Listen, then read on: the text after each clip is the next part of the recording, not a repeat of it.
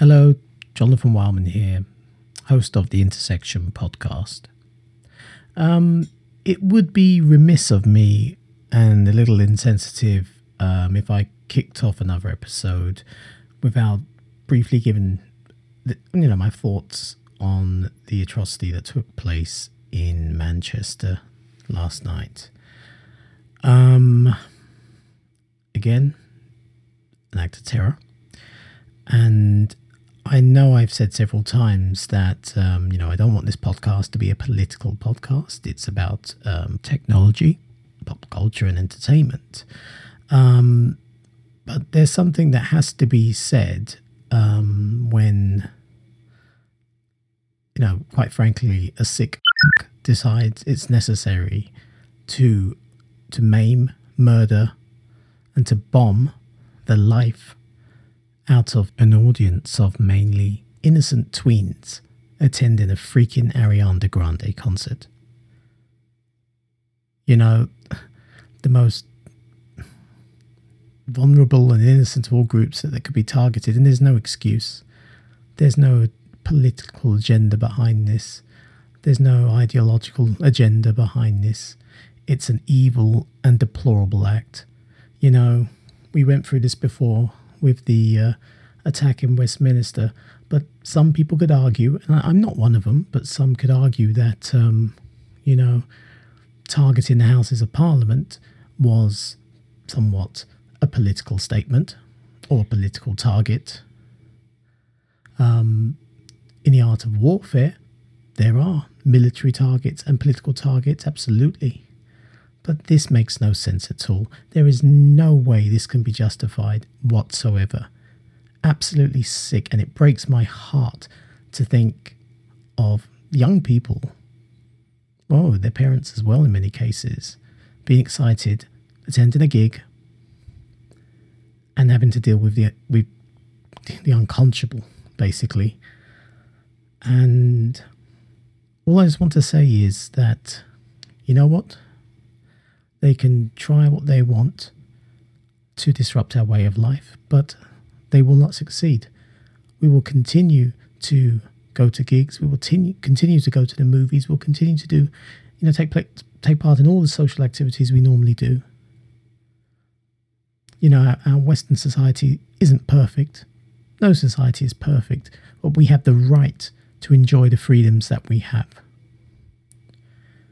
So I will just say that I sincerely hope that the person who committed this atrocity and the people connected with the planning of this atrocity burn in hell for eternity.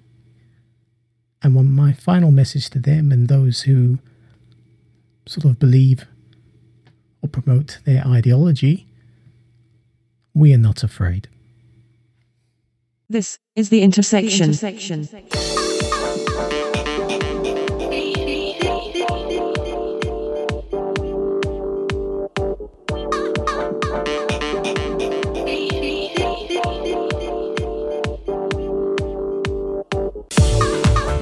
This is the Intersection podcast, recorded Tuesday, the 23rd of May, 2017, episode 15.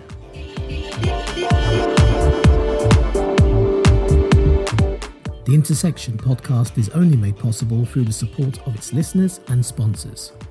If you have a product or service that you feel may appeal to our audience, please contact sponsor at intersectioncast.com. Hello and welcome to The Intersection, the podcast that bridges together the worlds of tech and pop culture.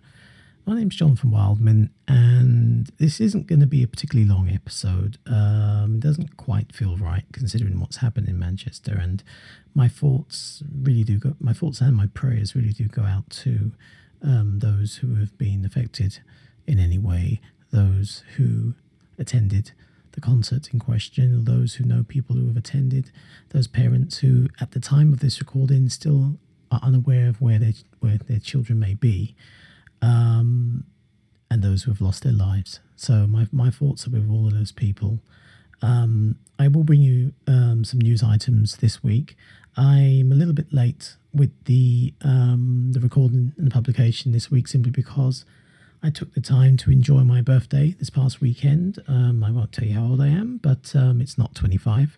And, um, you know, I had a good time. Um, it, it, it, was nice just to uh, just to enjoy um, some time doing doing the things that I like doing and going to the places that I like going to. Um, you know, mainly because I'm I'm quite a busy person. You know, I'm I'm, I'm a I'm a developer. I'm a single parent. Um, lots of other commitments, and um, you know, I don't always get time to myself and time to do things that I like. So it was nice. Um, my wonderful partner arranged quite a few surprises for me. Um, I lunched at one of my favourite wine bars in London. Um, there was a, um, a, surprise hotel stay in quite a nice um, hotel in the Docklands. Actually, it's actually a a, a moored yacht, and it, it the experience was completely different. I mean, the decor and and and you know the feel of the rooms and and it was a Sunborn Yacht Hotel. It's called, and it was it was it was, it was really nice. And um, you know, we had dinner there and breakfast there, and then you know, dinner was superb, and the staff were really friendly, really nice, nice personal touch. You know, a, a personalised letter when checking in in, in the room, um, wishing me a happy birthday. So you know, that, that was really good. Um, following that, on the next day, we um, well, I always wanted to try out the um, the uh, Thames Rib experience, uh, which is like you know the speedboat experience on the Thames, and that was awesome. That was real, real good fun, and I'd definitely do that again. I recommend that to anyone. And um, yeah, yeah, and I had barbecue at uh, Bodean's, uh, which is my uh, favorite guilty pleasure, and that was lunch the next day. So um, it was nice to to to enjoy my birthday and spend it um, with my loved ones. And so um, I don't think you'll mind too much that I'm a few days late with the episode because of that. Um, and then, you know, obviously what happened yesterday happened. So, without uh, further ado, let's um, move on to the uh, the main stories this past week uh, concerning the world of tech. So it's um, it's well, the, the, vast majority, in fact, if not all of it, is uh, Apple news this week. I'm afraid, um, but that's not surprising because the um, the headlines in terms of tech tend to be dominated with Apple news, particularly as we approach uh, one of their keynotes, um, the keynote uh, events, and um, we are indeed in pro- approaching WWDC, the Worldwide Developers Conference and the keynote that will open that conference, which will be taking place, I believe, in just over a week's time. So the first story concerns the iPad. Now we are expecting some updates to the iPad to be unveiled. They normally would have been already this time of year, uh, but Apple haven't announced a spring event for the iPad, and, and now we are sort of approaching the summer. It does seem odd that um, the prospect of a new iPad would be un- unveiled at WWDC. But you know what? WWDC also brings us a new version of iOS, and you know maybe there is reason for delaying um, the announcement of a new iPad. I mean, well, to be perfectly accurate, there there was a release of a new iPad in March. Um, however, that was um, a, a, low cost iPad, well, low cost in, in, in, Apple terms, so to speak, and that was a replacement for the iPad Air 2. And that was a standard iPad. Um, it doesn't support um, the Apple Pencil. It doesn't have the fastest processor. Um, it, it, you know it doesn't have um, quad speakers um, like the iPad Pro, uh, and this one was low cost one that started at three hundred and thirty nine pounds. So essentially, um, it is is lowest uh, point of entry. Now, um, what we are expecting, so the big iPad we are expecting, I should have clarified, is actually Apple's flagship product, which is the iPad Pro. And we are expecting an update in particular to the um, 9.7 inch iPad Pro and possibly um, possibly the uh, the 12.9 inch iPad Pro. The main differences are obviously going to be internal, um, you know, faster specs and things like that, um, faster processor, what we are also expecting is um, the same form factors as the existing iPad Pros, but a larger screen. So we're looking for Apple um, to potentially get rid of or, or significantly reduce the size of the bezels. And it looks like that, um, you know, we're going to get this uh, at WWDC, as I said. And there has been some other iPad news that has leaked um, ahead of the uh, the WWDC keynote, and that's concerning the iPad Mini. And now it does appear um, uh, uh, some sources who are close to Apple have reported to various blogs um, and news outlets, and apparently they all swear that these are reliable sources. They won't say who, of course, but um, they all report that Apple are actually planning to officially phase out the iPad Mini. Now, the iPad Mini was the 7.9 inch iPad, and um, I'm not sure why they're phasing this one out, to be honest. Um, you know, um, to me, certainly um, being in London and commuting every day to work, I see lots of iPad minis. I probably see more iPad minis than I see um, standard 9.7 inch iPads. And um, obviously, the form factor, the small iPad mini, is ideal for those who, um, you know, just, just want to use the iPad um, just for consumption, basically. It's handy to throw in the bag and, and, you know, you can consume media, you can watch videos, it's not too cumbersome. Um, you can do things like use it as an ebook reader for those who are invested in the iBooks um, platform. Um, they can, you know, it's an, it's the ideal size. It's the closest thing size wise to a, a, Kindle, I would say. Not to mention that it's actually the ideal size for young children who might, you know, more be interested in YouTube and uh, mobile gaming. And you know, the size of the iPad Mini was was ideal for their smaller hands. But it does seem Apple are planning to discontinue this one. Um, no, no news at all about a replacement one, or perhaps um, a, smaller size iPad Pro. I thought smaller size iPad Pro would have been a good idea, particularly for note taking and that you know Apple Pencil support. Um, you know, a 7.9 inch iPad Pro, Pro would have been brilliant, but nope, nope. The Mini um, is out of the door, and um, so the existing iPad Mini, the iPad Mini 4 um, is, is, is going to be the last one of that size. So if, if you are in the market for a smaller iPad, I suggest you you pick that one up. Then again, prices should go down uh, once Apple um, reveal their new flagship iPad Pros.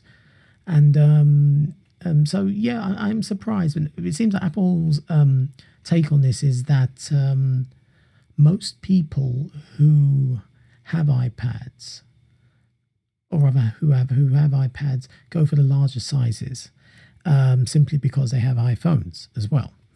So they say. So they think that most people iPads already have iPhones. So it's completely redundant to have a smaller sized iPad simply because iPhones are getting larger and larger these days. And you could argue that the iPhone um, Plus line is indeed um, what's known as a phablet. It's a cross between a mobile phone and a tablet and that fills the gap in terms of a um, a, a, larger screen but still very small sized um, iOS device. And yeah, so a, a, plus line iPhone could pass for a you know a, a, pocket tablet. I'm not sure I entirely agree with that. Again, I think it's a missed opportunity not having an, an iPad Mini um, with an iPad Pro spec, particularly for note taking. Um, I think that um, I, Apple need to realize that not everyone is wants a phablet as their phone. Um, not everyone wants the plus size phone, and um, we you know we're hearing reports that the next generation iPhone, of course, is going to have an even larger screen than the existing um, iPhone uh, Plus line, but that's mainly because again of, of getting rid, rid of the bezels and having an edge-to-edge screen. Um, so this seems to be Apple's um, direction with the iPad. Um, everyone I've spoken to about this is bitterly disappointed. I don't know if it's just a UK thing, but um, as far as people I know and as far as people I see around me, there's a lot of love for the iPad Mini. Now, I'm not sure how well or how or how how, how badly it, it, it's selling in you know large markets like the United States. Uh, maybe that's what's influenced Apple's decision. I don't know, but it does seem very strange and it does seem very odd. But um, I mean, who knows? Maybe we've all been misinformed, and maybe Apple will surprise us or maybe um, there'll be enough uh, um, anger or pent up frustration or protestation or whatever from the marketplace to uh, force Apple to reconsider. Either way, we're going to find out soon, most likely at WWDC.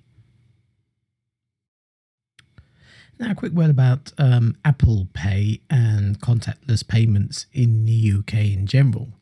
Now, um, Apple Pay is quick and it's convenient, and it's also all very handy to uh, to pay for an item or various items with your phone or your Apple Watch, and even leaving your wallet at home, you're still safe. And um, you know the advantages of Apple Pay include the fact that it's very secure. You it requires Touch ID authentication to complete a transaction. That's your registered fingerprints and also the fact that in certain places you can make contactless payments without limits. Now, in the UK, uh, well, certainly as of um, um, I think it was around September 2015, um, the contactless uh, card limit uh, rose to £30, £30 a transaction and um, uh, prior to that it was 20 pounds. And it hasn't shifted since. Um, the main reason is due to issues of security. Um, after all if, if you know if, if a person dropped their contactless card on the floor there's nothing stopping someone just picking it up going to a self-service checkout somewhere and just spending lots of money. That's why the limits are so small and also conservative. Now the difference with apple pay and the reason why certain outlets can um, who who do accept Apple Pay, well, well, accept that particular feature of Apple Pay, I should say, because Apple Pay is accepted everywhere that accepts contactless payments. But the particular feature of Apple Pay, the limitless um, transactions, um, now, those places, that the advantage there, and, and that exists um, simply because the banks have confidence, the banks and, and, and the retailers have confidence that um, it's more secure than your standard, standard contactless payment simply because the Touch ID authentication, as I mentioned. And, um, you know, when Apple Pay first launched, there were only really sort of a few uh, major retailers, um, you know, such as um, I think Nando's and uh, the supermarkets, uh, Sainsbury's, and, and, and certainly obviously the Apple Store itself um, accepted um, that particular feature of Apple Pay. Otherwise, it was just the same £30 limit. Now, um, things have changed apparently. Um, some news has been um, revealed by Jennifer Bailey, uh, who is the head of Apple's payments uh, business, and revealed some information to the Daily Telegraph. Um, and I quote Jennifer um, We think that the majority of the contactless terminals in the UK are now limitless. So retailers are are accepting the higher value payments, um, and these retailers include likes of uh, supermarkets such as Waitrose, Sainsbury's, and restaurants including Pizza Express and Nando's. So, you know, that is absolutely brilliant. The fact that now there are no limitations at all, um, provided that you have set up Touch ID correctly and it's only your fingerprints registered to your phone, um, and things should just be more secure. Now, to be honest with you, um, I've only really um, used the limitless, limitless uh, feature of Apple Pay um, on two occasions, I think. Once was at the Apple Store itself when I purchased some Beats headphones. I think, uh, yeah, definitely exceeded thirty pounds. And the other occasion was a round of drinks at the bar, the Swan at the Globe Theatre. So I, have not known any places to um, certainly offer the limitless um, transactions, um, or certainly they haven't advertised the fact that they, they, they do. And I think that's the problem. There hasn't been much clarity. Um, you know, most people have got it drummed into them that if it's um, over thirty pounds, you can't use contactless.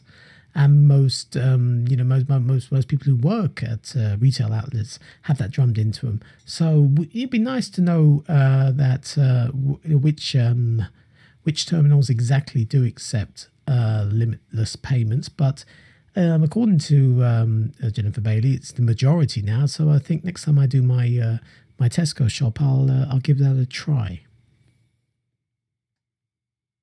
Unless there does seem to still be some confusion uh, with retailers. Um, like I said, uh, in the Apple Store, you can pretty much buy what you want using Apple Pay. You can buy yourself a MacBook Pro if you want, go well over a thousand pounds, and that's absolutely fine other retailers um, aren't, aren't, aren't so confident that you can do things like that. Other retailers who actually do support um, the limitless um, transactions uh, claim that there is actually a limit, um, but it's a it, it's a higher amount. It's more you know sort of around the line of um, um, you know seven hundred pounds. but you know most people making casual purchases won't sort of hit that amount.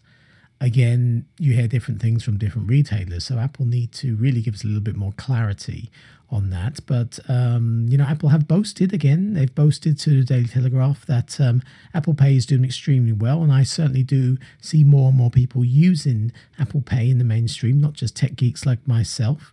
Um, you know, and, and and apparently it's grown. Apple Pay transactions have grown by 300% in the last year alone, and there's 23 major high street banks supporting the service.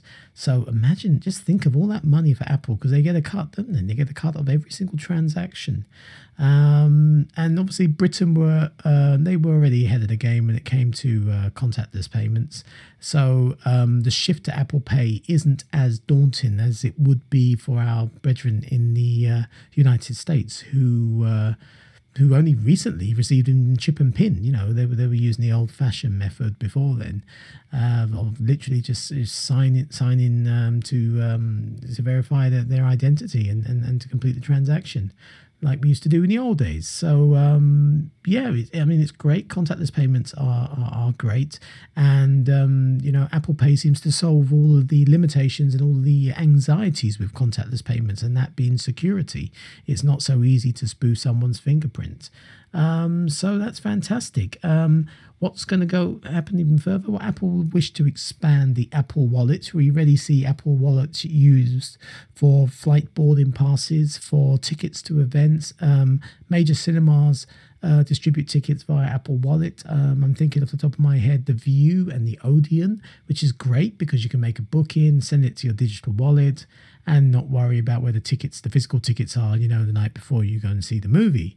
And um, so, yeah, you know, we've seen lo- loyalty cards uh, like Subway and that sort of thing, as I mentioned. And also, there is a trial uh, from the uh, DVLA, the, um, Driver Vehicle Licensing Agency, who are they're trialing um, a digital British driving license on an Apple Wallet on Apple Wallet, and they've um, so they've got a few people trialing this out, and essentially it's just um, and there was an image that was actually leaked around um, last year, around around this time last year, I think, and it it showed quite a simple looking um, image of a driving license on that on Apple Wallet. You literally had the photo ID, the name of the person, um, details such as um, when it was issued, expiry, date of birth, that sort of thing.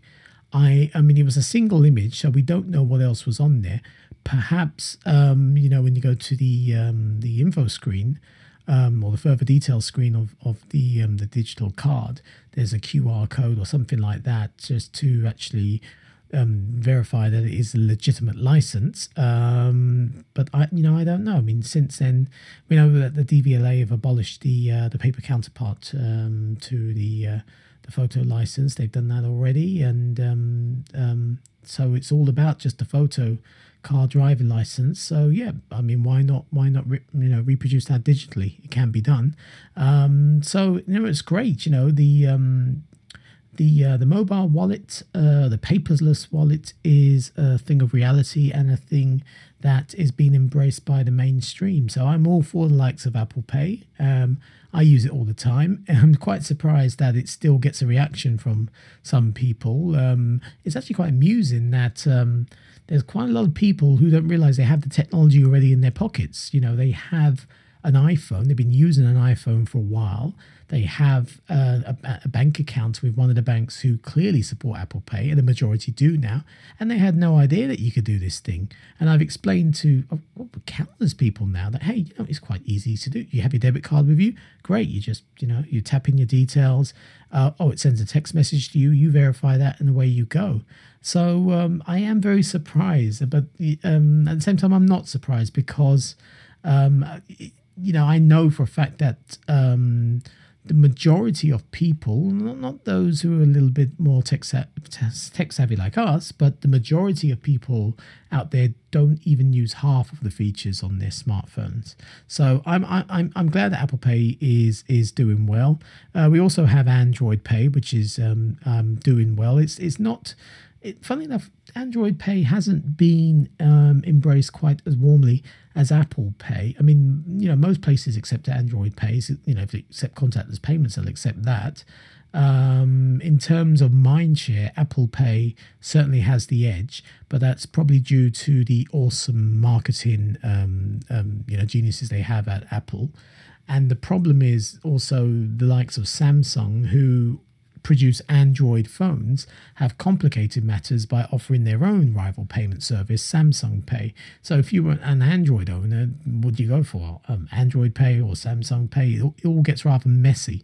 At least with Apple, you know, it's a standard, it's one thing, Apple Pay if you buy an Apple product. Simple as that. Um, but nonetheless, you know, all have the same sort of advantages. I think Samsung Pay um, is little works a little differently. Um, and in actual fact, I don't think has it been re- released in in the UK officially. Um, I'm not sure about that. Let me check that one out for you guys. Um, as of 16th of May, Samsung Pay, blah blah blah blah blah. Um, okay, it is. It is. It's officially available now. Uh, it was only officially available um, just a few days ago just a few days ago, it seems. Um, 16th of May. So they're late to the party. So even more reason that you know if you have an Android device, an Android chance, an Android you know Samsung device, obviously, chances are you're already using Google's Android Pay. Why on earth would you use Samsung's uh, version of the same thing? I don't know. But anyway, I won't. I won't. Uh, bag on Samsung too much. Um, I've already been warned about that. But yep, Apple Pay, mobile payments, brilliant. I'm all for them. And let's not forget the convenience of using it uh, for, for, for, for, transport, for commuting. You know, um, the, the barriers, many of the barriers uh, for train stations across, across London and the suburbs support um, contactless payments and therefore support likes of Android Pay and Apple Pay. And it's just something so so elegant and slick and convenient about just using your phone or your smart watch just to open the ticket barrier. So I'm all for that. Now, I know we're all tired of hearing about, well, hearing the same old rumors about um, Apple's upcoming iPhone, which, uh, what are we going to call it? Uh, anniversary, 10th anniversary iPhone, the iPhone 8, the iPhone X, I don't know.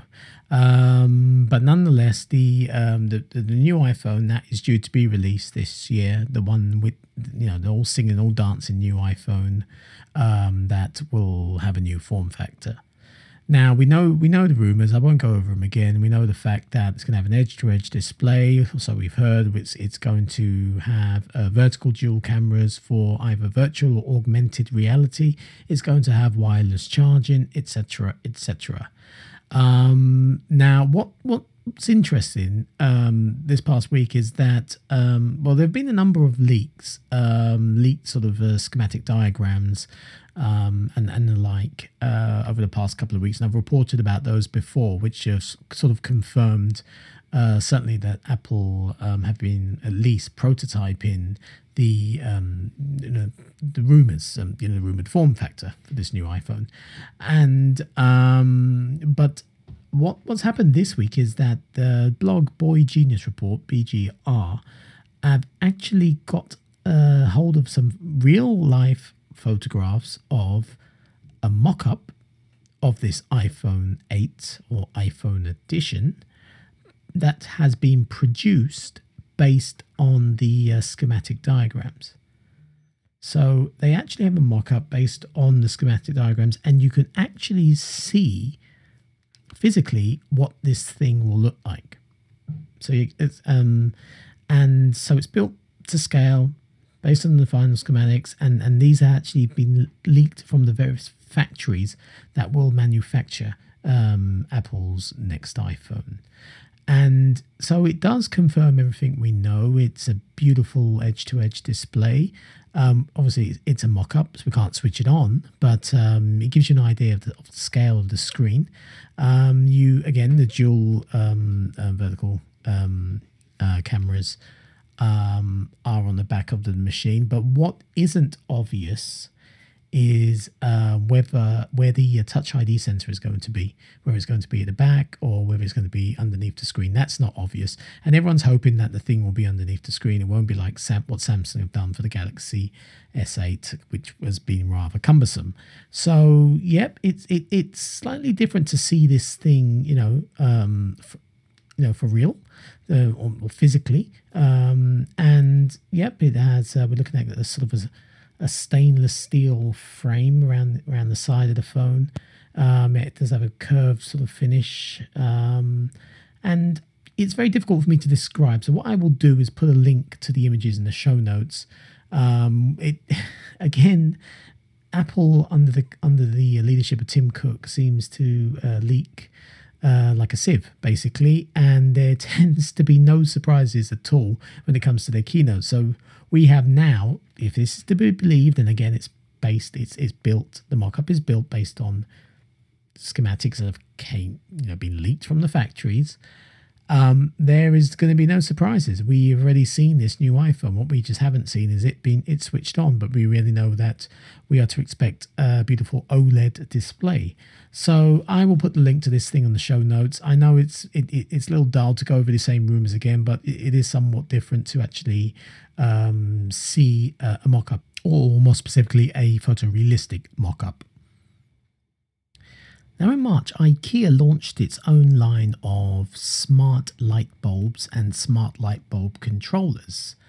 This line was known as Tradfri, and I think I'm pronouncing that completely wrong, but it's Tradfri, and it was released really as a no frills solution. Um, no frills meaning just plain white um, white white color lights uh, to compete with the likes of uh, Philips with their Hue range.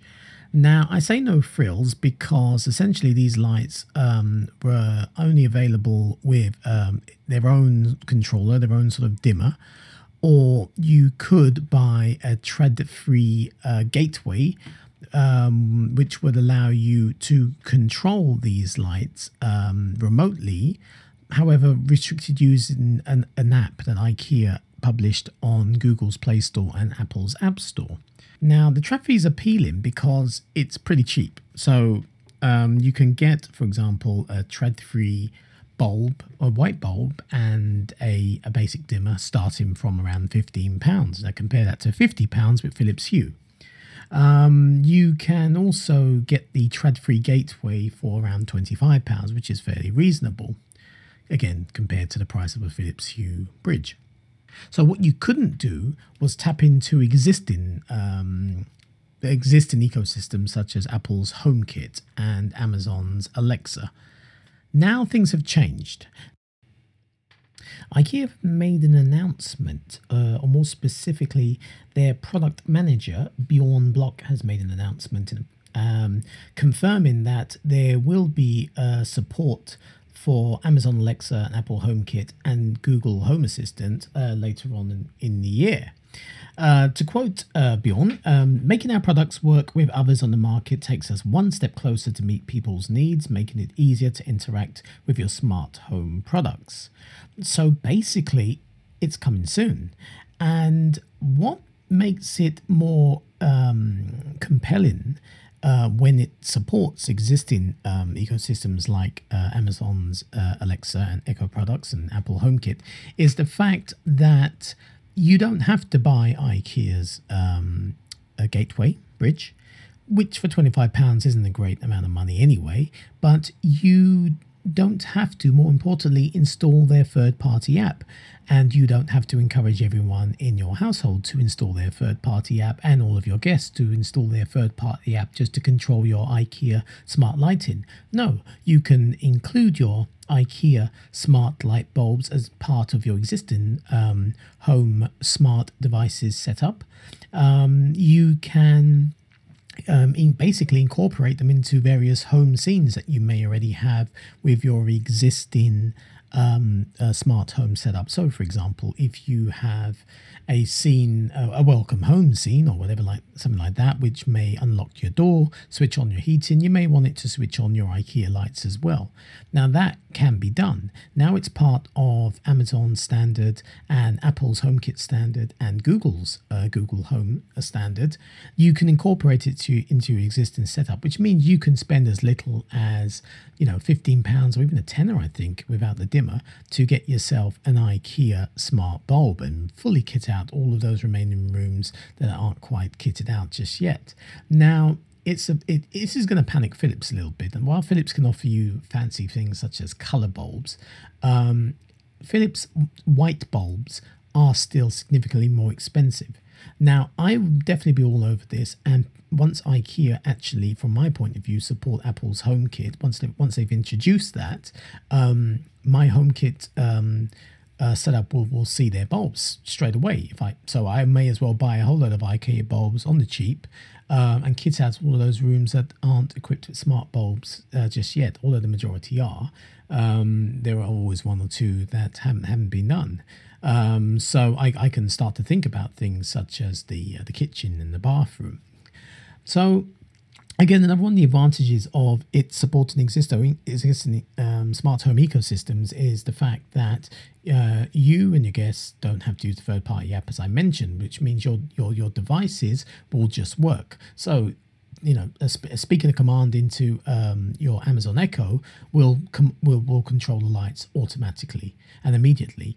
Um, speaking um, a, a, command into um, Siri uh, via your iPhone, your iPad, your Mac, your Apple TV, or just swiping up on the control center on your iPhone and seeing your your IKEA, your, your recognized IKEA smart bulbs there, and you've been able to control those to put them on some sort of schedule to make them part of a, an existing um, smart home scene. Um, it's just so much more convenient than downloading a standalone app and trying to persuade everyone else to download that same standalone app and and trying to say to people, actually, no, the Philips bulbs work through one sort of app and work through HomeKit. The IKEA bulbs work through another. It's just too confusing. This simplifies things, and I'm all for manufacturers supporting the pre-existing standards that um, Apple, Google, and Amazon have established for us. So that's brilliant news, and IKEA's bulbs are very, very good value. Um, there really is no excuse now not to uh, kit out the, you know, all the rest of the rooms in your home with smart bulbs. I'm hoping um, smart um, heaters and smart plugs and all sorts of other smart devices um, become much more affordable because you know we're almost there for having almost there in realizing the Jetsons and Star Trek esque vision of having our home appliances, our homes themselves, completely automated. Now, again, um, IKEA haven't committed to a specific uh, month as to when this update will take place. Um, they've simply said later the year, only later this year. So um, stay tuned. We'll keep you up to date as soon as we've received some more information. Now, that's about all the time we have for this edition. I did say it would be a shorter one than usual. Um, next time we'll be back with, uh, hopefully, with Bronson Green, our film aficionado, um, to discuss uh, Alien Covenant, amongst other things. So stay tuned for that episode. Um, before I go, though, I just wanted uh, just just to just to say rest in peace with the sad news we we, we received um, today that uh, Roger Moore. Uh, great British actor Roger Moore has died, aged 89.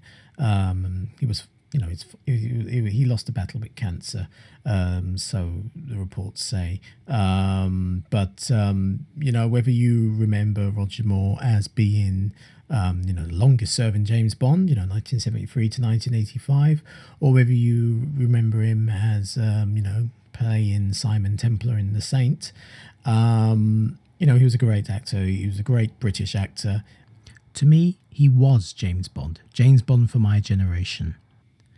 And his portrayal of Bond was the one I was accustomed to growing up in the 1980s.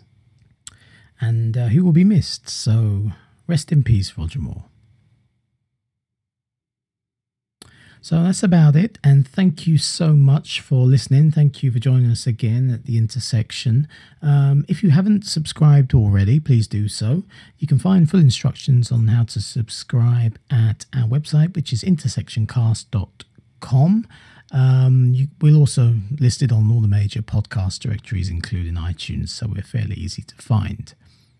If social media is your thing and you prefer an announcement on your social media platform as to when we publish new episodes, um, you can reach us at Facebook.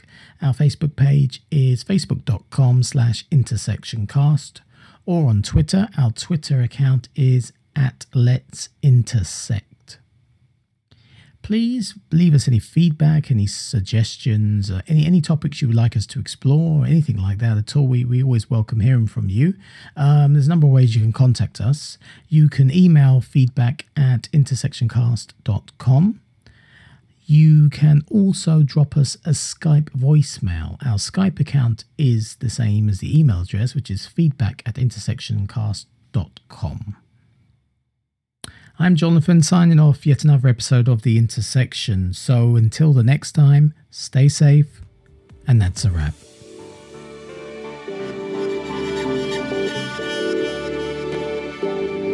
The intersection.